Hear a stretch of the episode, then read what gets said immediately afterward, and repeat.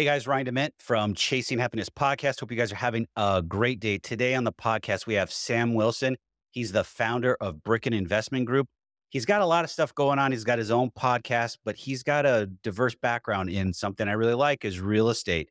So we're going to talk about that and a few other topics with Sam. So Sam, welcome to the show.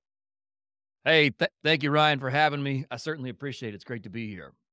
You're more than welcome. Thank you for the wait. I'm looking forward to the conversation. Our little bit of a, a pre call and talk was already interactive already, and I can tell this is going to be an exciting conversation. So let's jump in. Who is Sam Wilson? Man, who is Sam? I don't know. It's like when people ask you, what do you want to be when you grow up? I'm like, I don't know. I'll figure it out one of these days. But who am I? I'm a guy that, Brian, can you still hear me? I can hear you. Okay. Hey, for some reason, the, uh, the screen here kicked off on your end, so I can't see anymore, but that's all right. I'm a guy that came, I grew up in the Midwest, grew up pretty poor, uh, but I had the important things in life. I had a great family, we had a great work ethic, and we didn't take handouts. And it's one of those things that I would not trade that upbringing for anything. And to this day, I wouldn't trade it for anything. I got five siblings, like I said, big family, no money. And uh, no, nobody was really highly educated. Actually, me, my siblings and I were some of the first to go to college in our family. I look back at my grandfather. I think he grad he graduated from sixth grade. And then, wow. you know, my parents were not college educated, and but we did have, like I said, a work ethic and a great family. And so, just grew up working with my hands, working in the trades, working hard, and that's what I knew until the age of about thirty. We owned our own businesses, uh, just because that's what we knew to do was to go out and work. And then grew our own businesses, and up selling a company off, and fell next into real estate. But that was, gosh, eleven years ago now. So won't go too much into all those rabbit holes, but that really brings me to today. It's just a hardworking guy. I live in Memphis, Tennessee now. My wife, three kids. Yeah, I can't complain. Life has been really good to me, and it's something I don't take for granted. So I love the background in, in where you, you're coming from, and that's just a solid base to work with.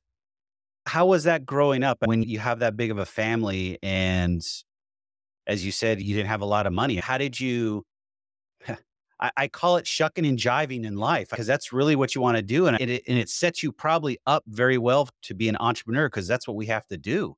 How did that play into what you're doing today?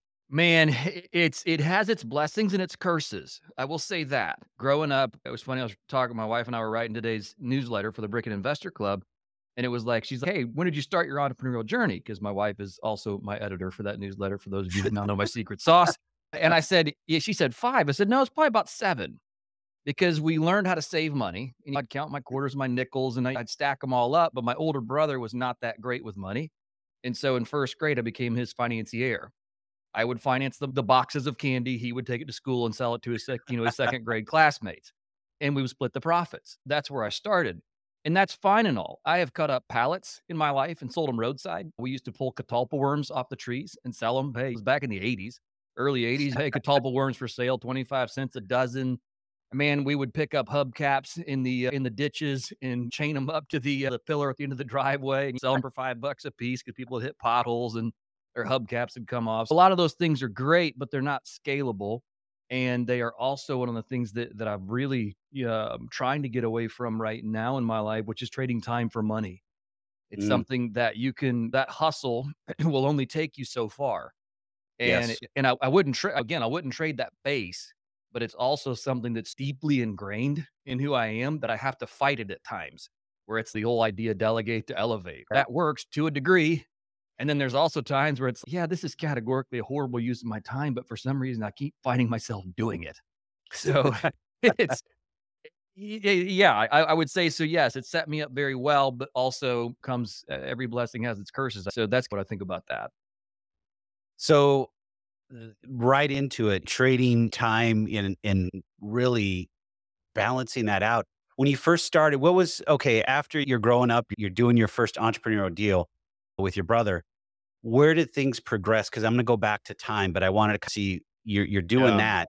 But what was the next leap off point for you in that journey? It's a great question. So I luckily had I have an older brother that's he's my oldest brother. There's five five boys and one girl and my oldest brother's 12 years older than me, but he and I were always really close. We just had similar ways of thinking and interests and some, and we're all very close, but he and I were very much alike. And so I began working with him right out of high school. He Mm. owned a flooring company. I went to work for him. I was outstanding hardwood floors, you know, installing hardwood floors, doing all that for a couple of years. And he said, Hey, man, let's open a retail store. We'll open a flooring company. And not not open a flooring, we already had a flooring company. We're, going to take it to the next level and open a retail store. That business exploded. It, I mean, we quadrupled in size in one year. And so here I am now at the age of 21 telling guys twice my age what to do. We couldn't hire fast enough. Of course, this was in 03, which everybody knows the progression of the Yeah. economy. Oh, '03 was great, man. We were running hot and heavy. 04, we got 30 something guys working for us. We got crews just running everywhere. It was crazy. It's also when I went bald. I literally lost, for those of you who are watching, I can grow a heck of a beard, but I couldn't grow head hair if I tried. I lost all my hair at age 23 in that business. Just in one year, it all fell out from stress and never came back. Yeah, it's great. We were working crazy. I remember sleeping in my office at night. You just like, hey, whatever, we'll just work till midnight, sleep till five, and get up, put the coffee pot on, and go back to it because crews are showing up at six to get loaded up and head out the door. Man, again, going back to trading time for money, but we built that business up. And about tw- age 25, there was a side of that business that wasn't very well run. We said, hey, Sam, why don't you buy that out? Buy it, my brother. I'll take that, run as my own company. I mean, it was, it was all a good thing for everybody. So I bought that at 25, and then '08 happened. Shortly a year after I bought that business, '08 happened. Everything, the wheel, the, the world stopped. We went from 30 guys down to one. Had to put my work boots back on and my jeans back on and go back out in the field and figure out, traded in my dress clothes again for, uh, for work clothes. And it, which is fine. It's, it, it was fine. It got us through. But uh, yeah, so I ran that company until I was 30 and then had built that business back up and sold it in 2012 for a nice profit at the time and uh, yeah, moved on from the flooring business. Oh, wow. That's I can still remember the day I was living in Vegas at the time when all that happened, and it started myself on a, a different journey. I was like, I, I was living on the west side of the valley, and all these houses were being foreclosed on, and they were just sitting there empty, and these people were rans- ransacking them for their copper and everything else. And I'm like, who the hell's controlling all this? Right. Where's that all going? And out of dumb luck, I was walking by a house and there was a guy that at the time was a realtor, but he was into mortgages. And I'm like, You're a realtor that's into mortgages. Tell me more. He goes, Do you know what defaulted mortgages are? I'm like, Yeah, I'm in collections. I do all that type of stuff. It's defaulted. It hasn't, it's gone. It hasn't been paid. He goes, No, it's even bigger. And then he starts talking about mortgage backed securities, default swaps. And I'm like, it's all over my head at that time. And I'm like, sign me up. I, I, I, Mhm. I want to figure that out. And that kind of just started a whole process of buying defaulted mortgages for pennies on the dollar and trying to figure out what you could actually do with them. But that was that turning point of how do I describe that? It was like my aha moment that I could do something more than what I was doing. Cause I was in corporate America running call Mm. center, collection agencies, underwriting stuff, whatever. And I knew I had to get out and do something different. But relating back to that was you had that aha moment and, and you were able to come back into that world. And how he started me, we went door knocking. And I was like, oh my God, I'm, I'm back to my teenage years because I Right. started in door knocking for payday loans and I was knocking on people's door when they were past due.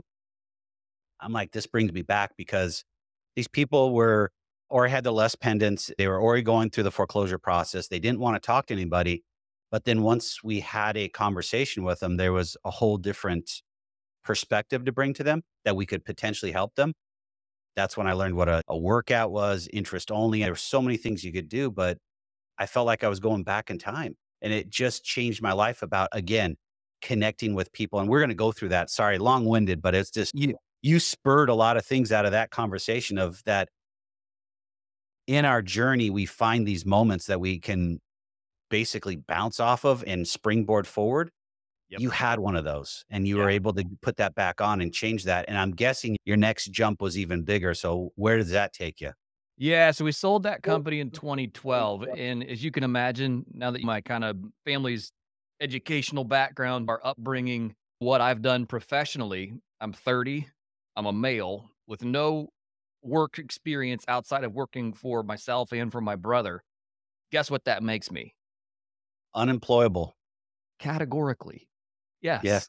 Unemployable. Like I couldn't get a I could get a job at Wendy's or Lowe's or somewhere like that, which is fine. Those jobs are good. There's nothing wrong with it. But you know, again, going back to the trading time for money, I already understood how to run a business. I already understood how to employ people.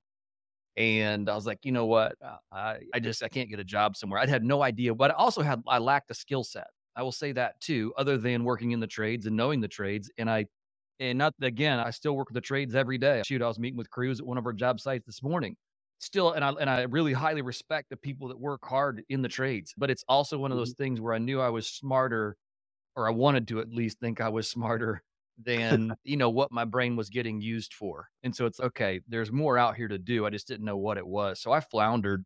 So now I have the two things that most people want in life, which is I had money in the bank, more money than I had ever had before in my life, and I had time on my hands, which for me, coming from the, the poor man's background, was just panic. I panicked that year. It was the worst year of my life. It was 2012 going to 2013 because I didn't know what to do next.